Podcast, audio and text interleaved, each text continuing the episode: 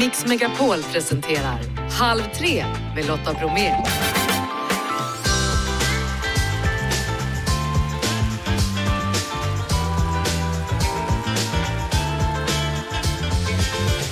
Hallå där och varmt välkommen in i Halv tre-studion. I dagens måndagsmix, krymplingskortet. Annika var med om en olycka och berättar hur skillnaden blev när hon hamnade i rullstol. Skådespelerskan Rakel Wermländer både spelar i och har skrivit Limbo.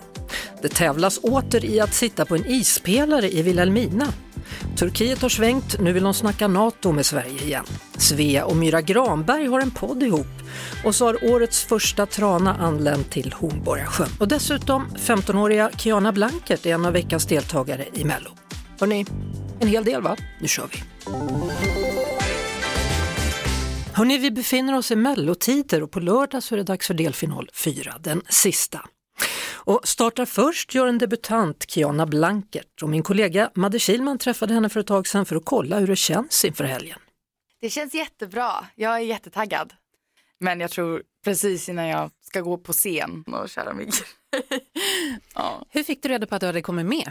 Jag hade faktiskt ingen aning om någonting. Jag visste ju själv om att jag hade sökt in såklart. Sen hade de liksom kontaktat mamma och, och så hade de planerat i typ tre veckor förväg att de skulle komma hem till mig och överraska mig. Så då hade jag så kommit hem från skolan en vanlig dag och så tog jag en dusch och sen så bara hörde jag knack på dörren.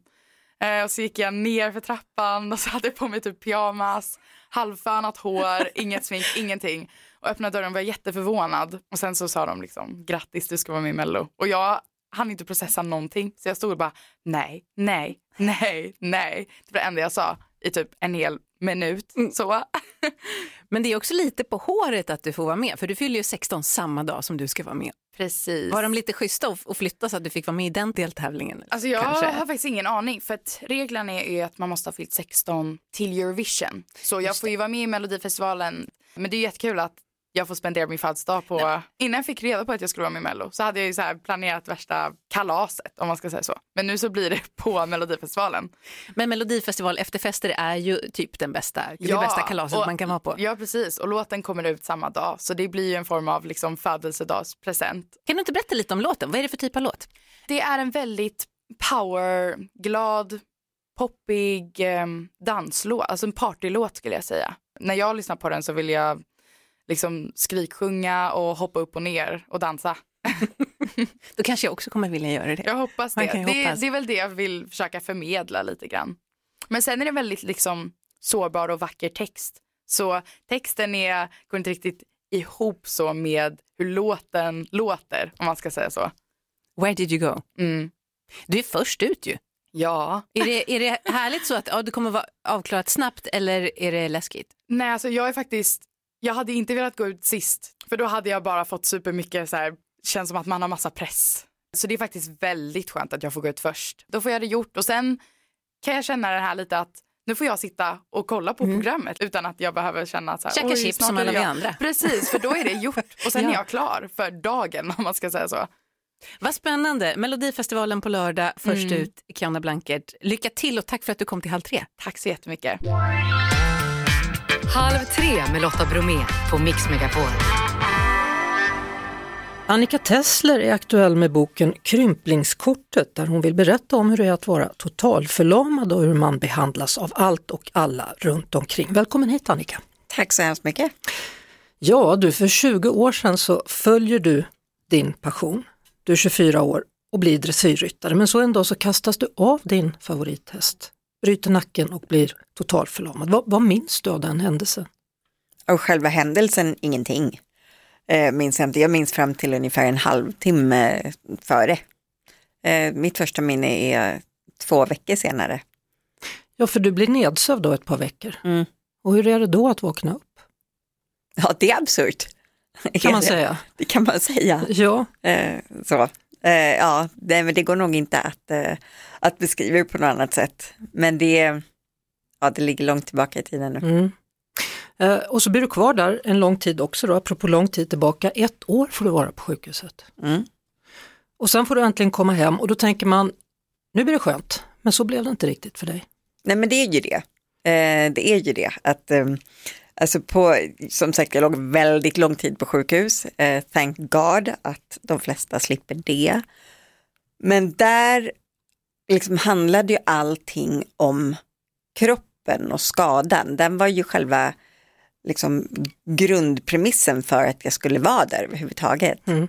Eh, så även om det var supernaivt så tror jag ändå att jag tänkte att om bara jag kommer hem, liksom, kommer till, till den vanliga världen så blir ju jag vanlig igen. Mm. Det men kanske- så var det ju inte. Nej, för, hur gick det med, med den mentala biten? Blev du deprimerad av att upptäcka att det fanns ett liv före, ett liv efter olyckan?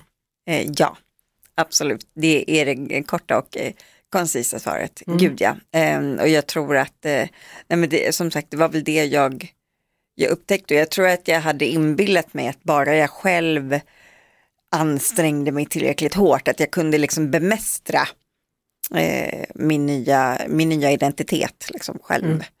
Ehm, att det var upp till mig. Och det var det inte riktigt. Nej, det var inte det. Nu, nu sitter du ju då i, i rullstol och du har alltid en assistent med dig, eller? Mm. Eh, och du blev så deprimerad av det här att du inte kunde klara dig själv. Är det det som var det värsta? Nej men det är absolut det värsta. Alltså gud, sitta i rulle, det är, nu svär jag i funktionskyrkan, men det är peanuts. Det är inte jobbigt. Eller jag tycker inte att det är jobbigt. Ehm, folk frågar ju ofta, liksom, ah, men är det jobbigt att inte kunna gå? Nej, inte särskilt. Nej, det har du, Eh, det har du liksom Ja, ja, ja. gjort upp med. Ja, Eh, utan, Ja, det har jag gjort med. Eh, så. Men det är såklart att, att, ehm, att inte vara, alltså att ständigt vara beroende, eh, det tär jättemycket. Och framför allt så, mm, så påverkar ju det hur, hur omvärlden eh, ser på mig och gör bedömningar om mig. Mm. Eh, du blev inlagd igen för du var så deprimerad. Hörde det ihop? Jo men det gjorde det ju, Mm. absolut. Det gjorde det ju. Och vad, vad, vad tänkte du då under den tiden? Var var du då någonstans? Nej men, nej men då var jag ju just att, att eh, liksom identiteten Annika hade blivit någon helt annan. Annika Eh. plus en?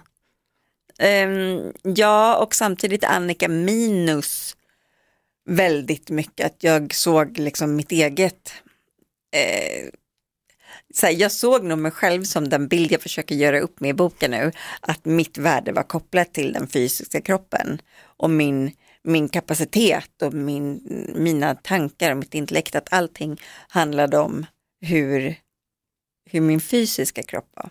Mm. Och då helt plötsligt kommer det in en sjukgymnast som heter Mats i ditt liv då och vänder saker och ting över ända, eller? Att- Alltså, ja, nu ska vi inte göra något för här.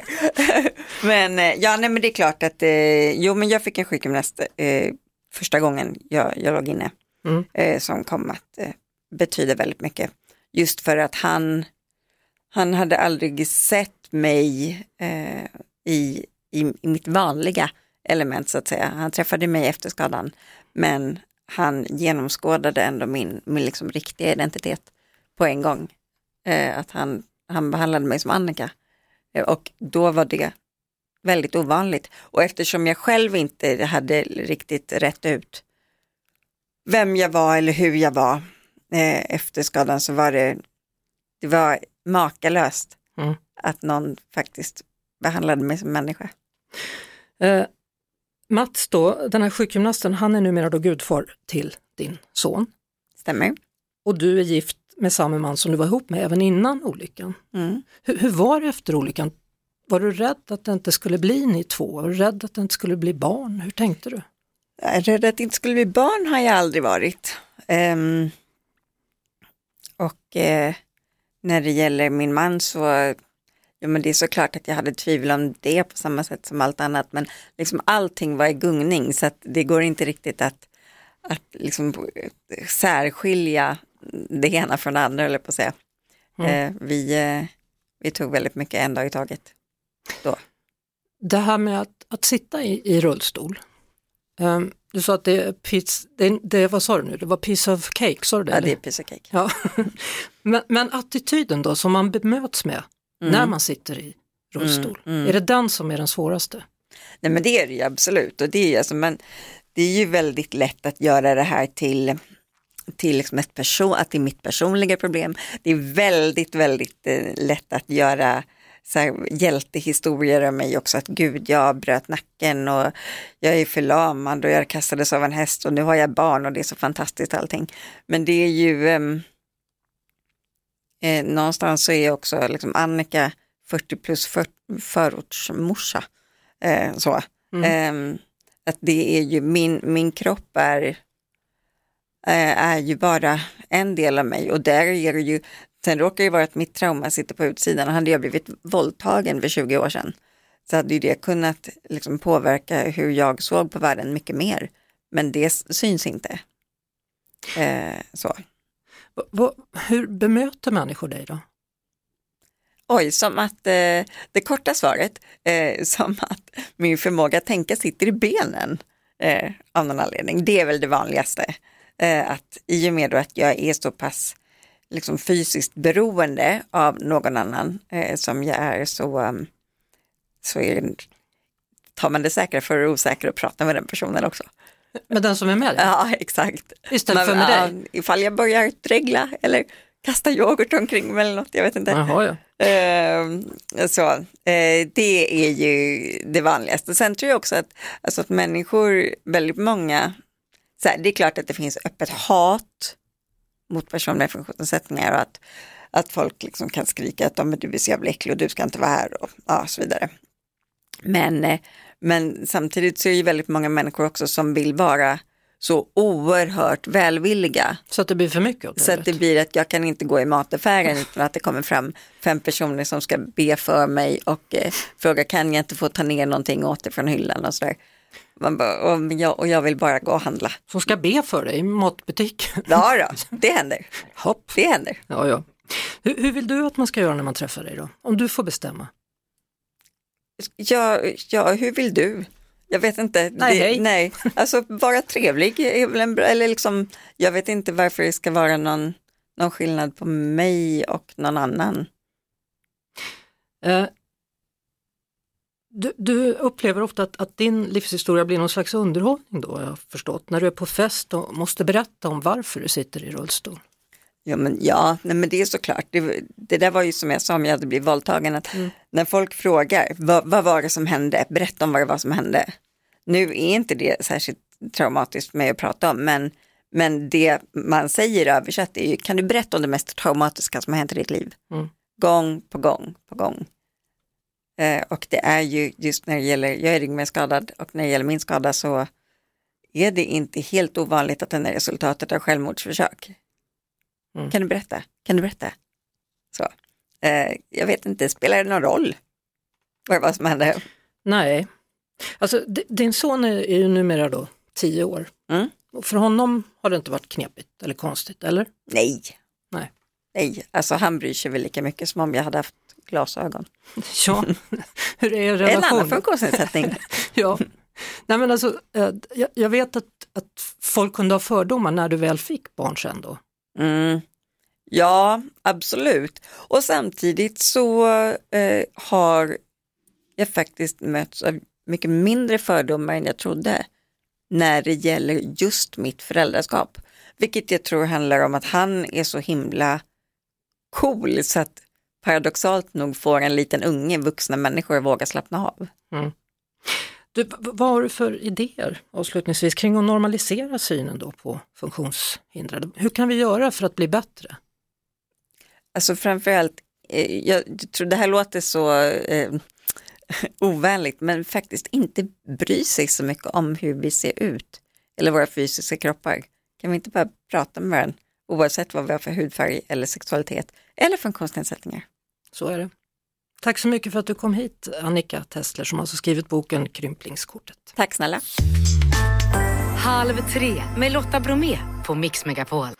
Och nu är hon i studion, Rakel Värmländer, välkommen hit. Tack så mycket. Som precis manusdebuterat då med serien Limbo på Viaplay. Hur, hur känns det? Ja, men det känns fantastiskt roligt. Eh, vi har ju hållit på och jobbat med den här serien ganska länge, fem, sex år, så att det känns väldigt, väldigt roligt och eh, härligt att äntligen få visa upp vad vi har gjort. Ja, Utgångspunkten då för Limbo är ju baserat på en verklig händelse. Kan du berätta om det samtalet som du fick morgonen efter en hemmafest? Ja, nej men det var väl liksom, eh, vi hade ju varit på en, en, en fest allihopa, vårt kompisgäng och sen så, nej men det var inte så mycket mer än att liksom, det ringde på morgonen, en telefonkedja sattes igång och eh, berättade då att eh, några av oss som hade varit på festen hade eh, lånat en, en bil och åkt iväg och att det, hade bliv, att det blev en olycka. Så ja, många låg på sjukhus med olika typer av skador. Mm. Hur, hur kändes det? Vad, vad gjorde du? Va?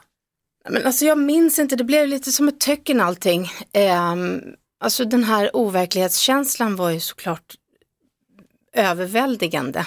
Eh, också som jag sagt förut någon gång att så här, vi var ju alla i en liksom, odödlighetsålder på något sätt, att man kunde liksom inte förstå att någonting sånt här kunde hända. Mm. Man kan bli så skadad att man faktiskt kan bli skadad för livet och till och med liksom omkomma.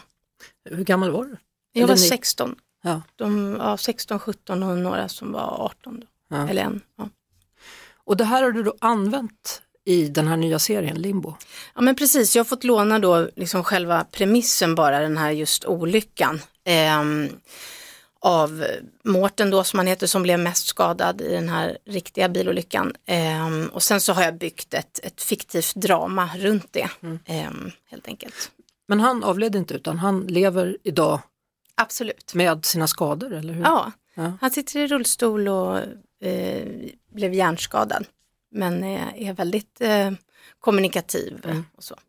Men, men i den här serien då så är ni tre stycken mammor. Mm, det handlar ju, jag har liksom valt att, som sagt, jag liksom, eh, det handlar inte om, eh, vi har inte fokuserat på olyckan utan vi har fokuserat på effekterna utav den här bilolyckan och vad det sätter igång hos de här eh, väninnorna och, och mammorna vars söner då är med i, i, i bilolyckan. Mm.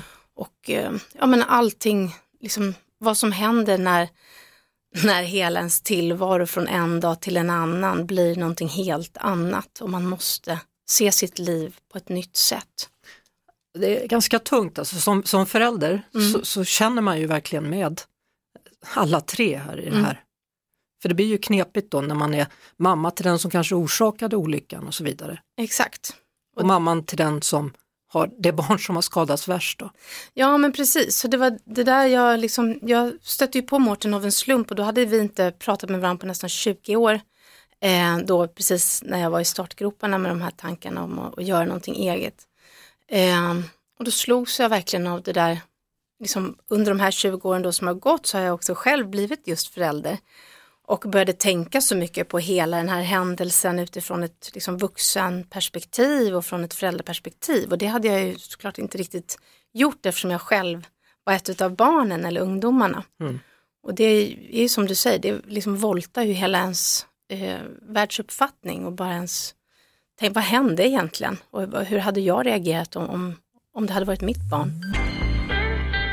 Mix Megapol lyssnar du till och det är Rakel Värmländer som är, säger jag rätt när jag säger Värmländer? Jag ska säga Värmländer. Ja, gärna. Rakel Värmländer. Ja, men det är inte, du är inte ensam. det ska vara så, Rakel Värmländer. Värmländer, ja det är så vi säger. Härligt. Men alla säger ju lite olika. Ja, de gör det. Ja. Skådespelerska och också då manusförfattare till Limbo som just nu går på Viaplay och det bygger på en verklig händelse. Alltså, du, du, du debuterar ju som manusförfattare i ja. den här serien, men hade du kunnat skriva det tidigare i livet tror du? Nej, jag tror inte det. Jag tror inte det. Eh, jag tror att det behövdes den, det här liksom perspektivet och jag tror, eh, ja men av många anledningar tror jag inte att jag hade kunnat göra det tidigare.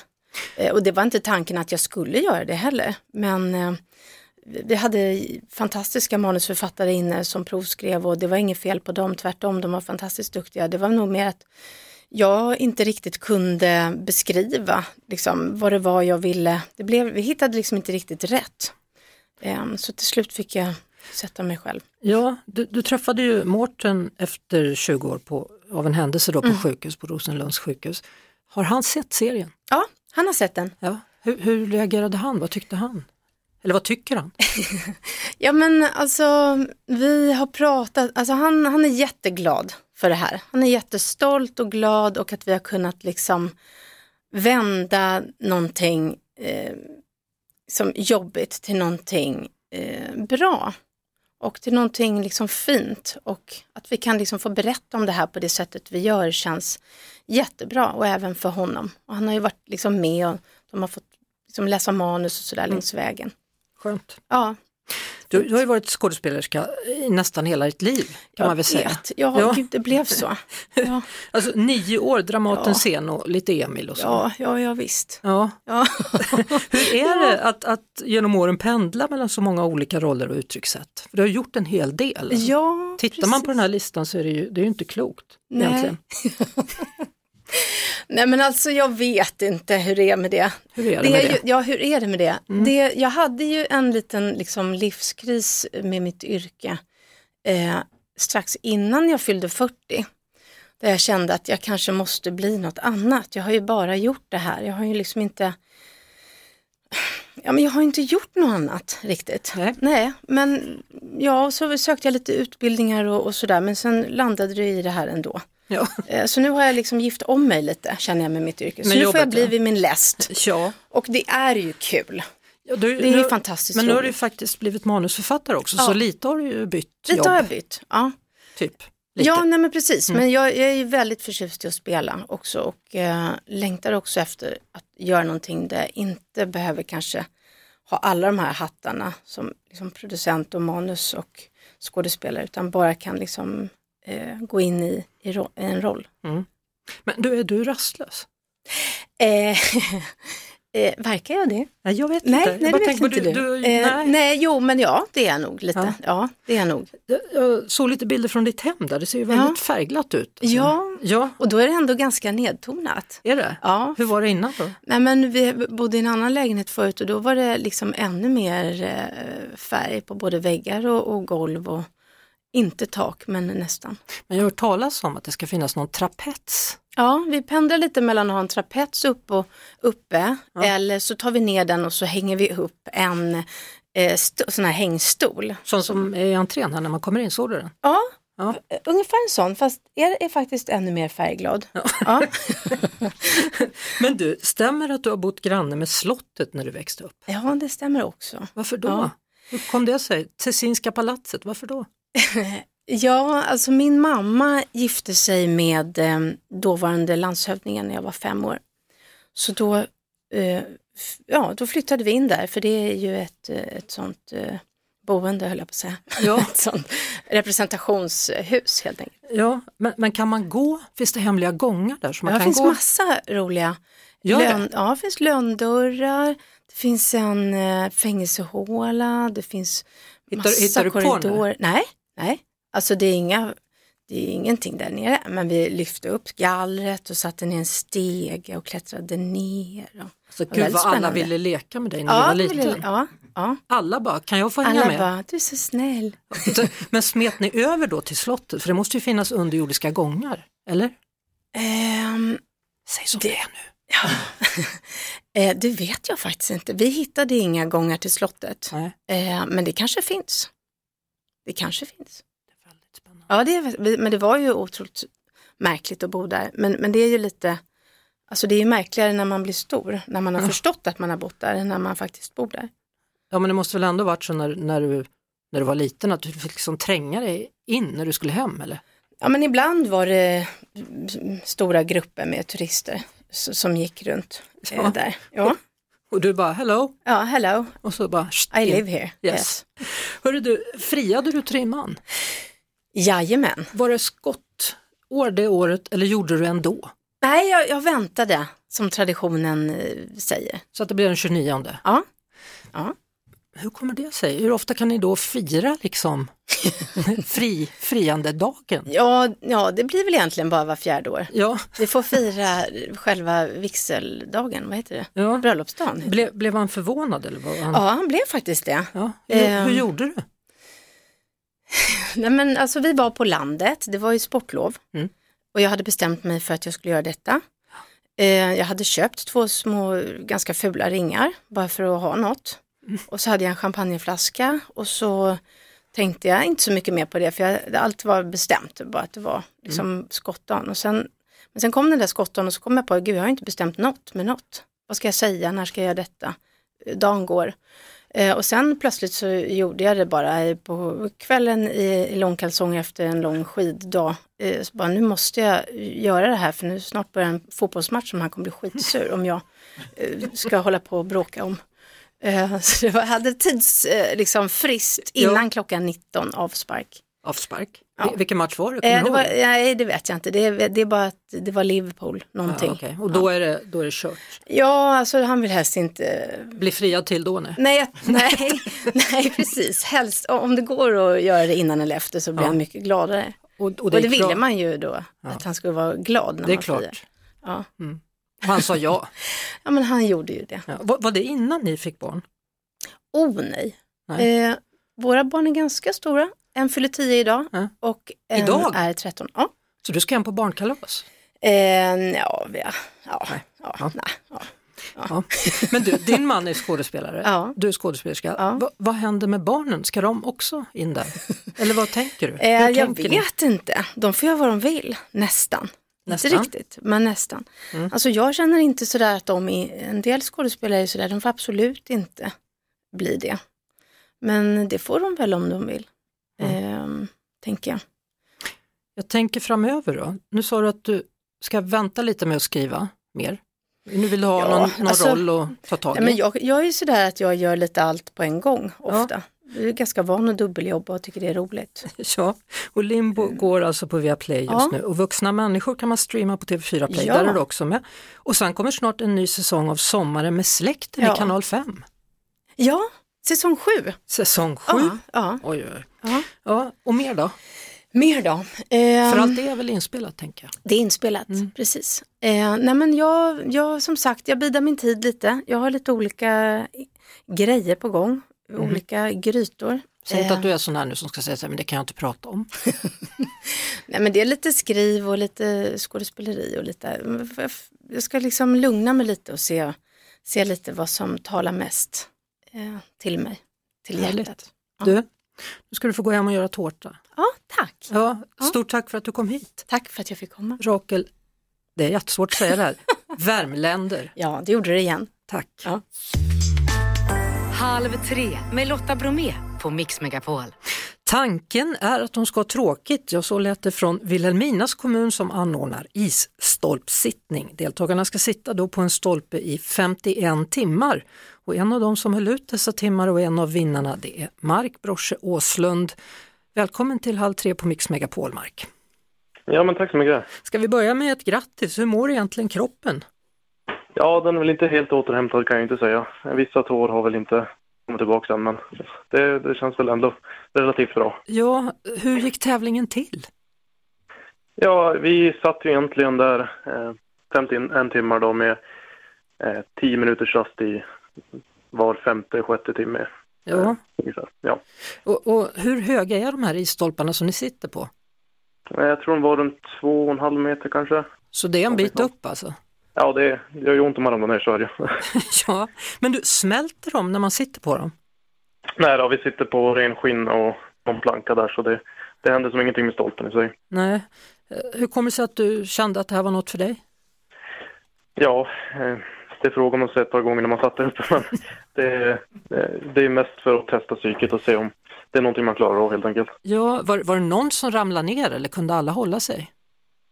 Nej, min stolpgranne där, han, eh, han vinglar ju till lite grann men eh, han, ingen ramlar ner i alla fall. Ja, skönt, skönt, skönt. skönt. Mm. Eh, vad är det viktigaste att tänka på när man sitter på en isstolpe om någon vill testa? Ja, det gäller ju att vara förberedd med bra kläder och utvilad och äter mycket. Så att Ja. man är förberedd helt enkelt. Så hur tränar man innan? Sitter på kalla stolar eller något annat? Nej, jag, jag tränar egentligen ingenting. Jag, jag åt bara och vila så körde jag. Ja, alltså fem, 51 timmar, är det rekord eller är det tangering av rekord eller kan man sitta ännu längre egentligen? Jag tror det var något rekord som var 66 timmar, någonting sånt. Så det var inget rekord för oss den här gången, men Nej. ganska lång tid i alla fall. Nästa år kanske? Ja, jag har anmält mig redan så det får vi hoppas. Du har gjort det alltså? Ja. Ja. Har, har du några andra konstiga tävlingar inplanerade?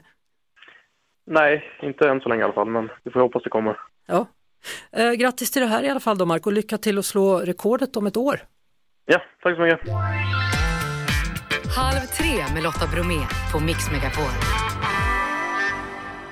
I förmiddags så meddelade Turkiets utrikesminister att landet är redo att återuppta NATO-samtalen med Sverige, något som utrikesminister Tobias Billström då välkomnar. Med oss nu Jan Hallenberg, seniorforskare på Utrikespolitiska institutet. Välkommen till Halv tre. Tackar. Vad är det som gör att Turkiet är redo att ta upp samtalen igen? Alltså jag tror att turkiska ledningen har sänt en signal till Sverige att de är inte nöjda med vad som har hänt hittills genom de här signalerna till att, att Finland skulle kunna gå före. Men samtidigt så visar de ju då att det finns möjligheter att förhandla och förmodligen vill den turkiska regeringen ha mer eftergifter från Sverige. Men det blir nog väldigt svårt att åstadkomma så att eh, ja, det är oklart läge. Mm.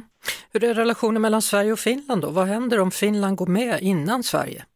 Ja, alltså det är ju inte bra för svensk, finsk och, och Natos säkerhet men alltså är det några månader så är det väl inte så allvarligt. Om det drar ut på tiden så blir det ju värre därför att Nato kommer ju att förändras som ett resultat av utökningen och som ett resultat av Rysslands krig i Ukraina. Så det vore inte bra för Sverige att bli att säga, på efterkälken på allvar här. Det var ju efter ett möte då med USAs utrikesminister som Turkiet meddelade att man nu är redo då att ta upp samtalen igen och Biden han är på plats i Kiev idag. Eh, vilken roll spelar egentligen USA i Sveriges NATO-ansökan? De spelar en betydande roll bakom kulisserna och eh, det är väldigt svårt att veta exakt därför att de, de läcker ju inte så mycket men, men eh, det är ju den här flygplansaffären som har diskuterats ganska mycket som ligger bakom det här också. Turkarna vill ha ett flygplan och amerikanerna ställer villkor för att de ska få det här flygplanet. Mm. Det är också ett spel, förlåt mig. Hur går det med det där? Har du något vatten? Ja, jag har en, du vet, jag har ju Strepsil som Ja. är fantastiska tabletter. Det, du- vet, det har väl du också i studion? Det finns alltid ifall alltså att man tappar rösten. Det är alltid bra att Ja, ha i närheten. Vet du. Ja, Ja, ja. precis. Ja. Är du redo? Ja, det är då, ja men, och det här, men samtidigt det här med alltså signalen i Kiev, ska jag säga något om det också? Men det, det är första gången en amerikansk president åker till en krigszon där amerikanska styrkor inte dominerar läget. Alltså. Det är historiskt det här. Ja, och jag läste lite i amerikanska tidningar då och där säger de att det här är ju jättestort och de börjar då prata om att det kanske betyder att USA kommer blanda sig in i den här konflikten på riktigt allvar. Kan det vara så allvarligt? Alltså det, det här innebär ju då att det blir väldigt svårt för Biden att se Ukraina förlora det här kriget. Alltså det har jag trott tidigare men det här är ju en ännu starkare signal. Alltså han, han binder sig verkligen vid, vid, vid nocken här, vad man säger, på ett, på ett skepp som går under. Va? Alltså att jag kan inte, USA kan inte acceptera att Ryssland vinner här. Och då blir ju som du säger logiken om det börjar gå väldigt illa för Ukraina, vad gör USA då? Ja du. Ja, det, är, vi kan, det kan inte vare sig du eller jag svara på, men, men alltså det blir svårt att, att eh, acceptera en förlust. Det har varit tidigare som sagt var, men, men nu är det ännu svårare. Nu är det ännu svårare. Ja. Stort tack för att du var med Jan Hallenberg och eh, lycka till med förkylningen. Ja, ingen fara. Ja. Tack ska du ha. Hej då. Podplay. Svea och Myra behind the scenes heter en podd som vi ska tipsa om nu och med mig i studion då just de två, Svea och Myra. Välkomna! Tack! tack! När bestämde ni för, börja med dig Svea, att det här var en bra idé? Jag har velat starta podd väldigt länge faktiskt, i några år för att jag själv älskar att lyssna på poddar. Och sen min absolut första möte med Myra frågade jag Myra om hon ville starta podd med mig. Ja. Och hon sa ja. Ja, vad var det för möte? Vi är båda låtskrivare och så att vi skulle skriva en random låt egentligen. Jag tror inte det fanns så mycket tanke bakom det. Så frågade du mig när vi var och hämtade lunch där. Och det som ändå var så här ett härligt sammanträffande var att jag själv också hade funderat på att det kanske är en, ett roligt media att röra sig i. Varför? Alltså som artist så, som vi båda är också, inte bara låtskrivare utan vi också artister, så när man får visa upp sig själv för världen i, säg en, ett nyhetsmorgon i ett tv-program i en radiokanal eller vad det är, så har du inte så mycket tid. Alltså det ska gå ganska snabbt och du, du får inte presentera så mycket utav dig själv egentligen. Människor orkar typ inte heller kanske lyssna på det. Men det som är härligt med just en podcast är att där kan du babbla på ganska länge. Det är hela poängen. Ja, jag, jag tänker på det där att allting ska vara i så korta bitar och så som mm. du pratar om.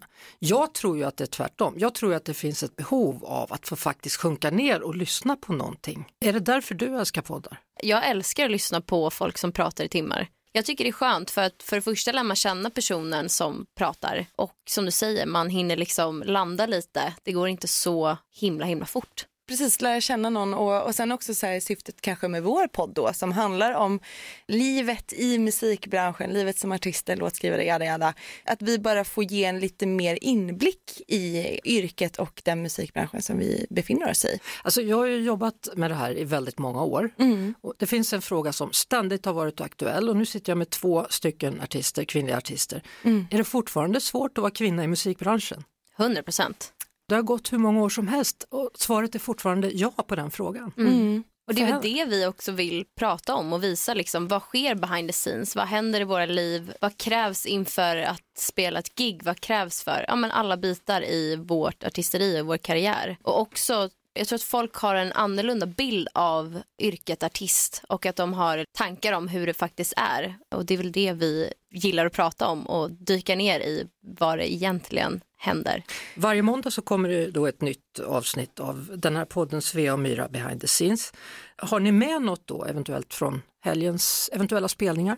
Absolut, det är väldigt day to day. Eh, vi spelar in varje vecka. Man får hänga med helt enkelt i våra, i våra liv och allt knasigt typ som händer. Ja, alltså så.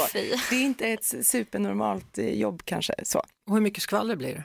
Eh, men lite grann, alltså det är alltid svårt att eh, säga saker och, och, namn helt högt såklart i respekt till andra men vi försöker verkligen dela med oss av så mycket som möjligt. Ja, jag tror vi delar med oss väldigt mycket, mer än vad vi behöver men ja. Eh, ja. Vi pratar också om konstiga andra saker, alltså ja. det är personligt både från mig och Svea så att eh, det är högt och lågt men man bör icke missa.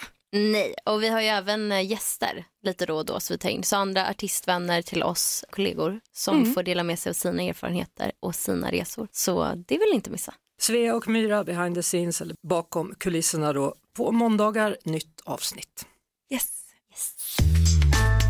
Halv tre med Lotta Bromé på Mix Megapol. Och vi konstaterar att i helgen så siktades den första tranan vid Hornborgasjön kanske ett litet tecken på vår, man kan hoppas i alla fall. Med oss nu tranguiden Niklas Fällström, hallå där! Hej hej! Hur är det med tranan, är det här tidigt? Nej, det har varit så några år nu att det kommer någon enstaka trana i februari redan. Så det hänt så i, detta var nog tredje året det hände så att de kom den 20, 19-20. Så att det är helt okej okay att den kommer nu, det är inte fel någonstans i systemet? Nej, fåglarna tar ju de chanserna som ges så det är klart att den är ju en vinnare de är, den är på plats först i sitt häckningsrevir och det nu är någonstans då. Ja, ligger det potäter ute eller hur har de det? Nej, det gör det inte och det är inte något korn utlockt än, än heller utan det blir först om någon månad som man börjar med det. det då kommer de stora flocka. Men, men så den här stackaren då, vad ska han eller hon äta tills, tills resten kommer då?